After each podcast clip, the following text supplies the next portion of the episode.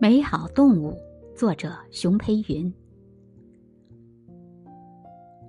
我上大学那年，弟弟只有六岁。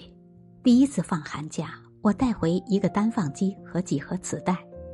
有一天早上，弟弟钻进我的被窝，当时我正躺在床上听《梁祝》，于是取下耳机罩住他的耳朵。那是弟弟第一次听世界名曲，他满脸的惊喜之情。我至今未忘，虽然弟弟只会说“真好听啊”，但我知道，在那一刻，这幼小的生命被美好的东西打动了。《梁祝》为什么好听？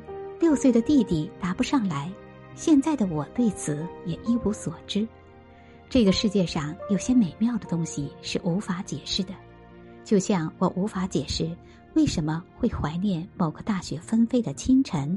或者黄昏，人生如寄，所幸还有音乐。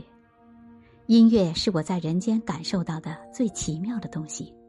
虽然我没有真正的创作过或者拥有过任何一首歌曲，但那些动人的音符一直在精神上滋养和丰富着我。那些源自心灵深处的寂寞、牺牲与欢喜，直接通向的，与其说是爱。不如说是人的神性，而这种神性正是基于深藏于人心中的美的激情。而就在此刻，当我开始写作这篇文字时，耳畔交替响起的是阿炳的二泉映月和柴可夫斯基的如歌的行板。几十年前，小泽征尔曾说过：“二泉映月这支曲子。”他必须跪着听，而如歌的行板也让托尔斯泰潸然泪下。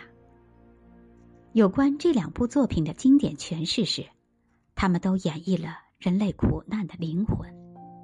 然而，即使是托尔斯泰这样的大人物，也列不出一个公式来向读者解释，他为何会热爱这种悲怆之美。人终究是一种美好的动物。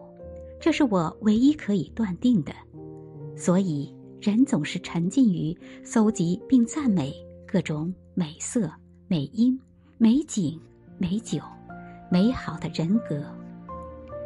而如果有志同道合者，他还要追求美丽新世界。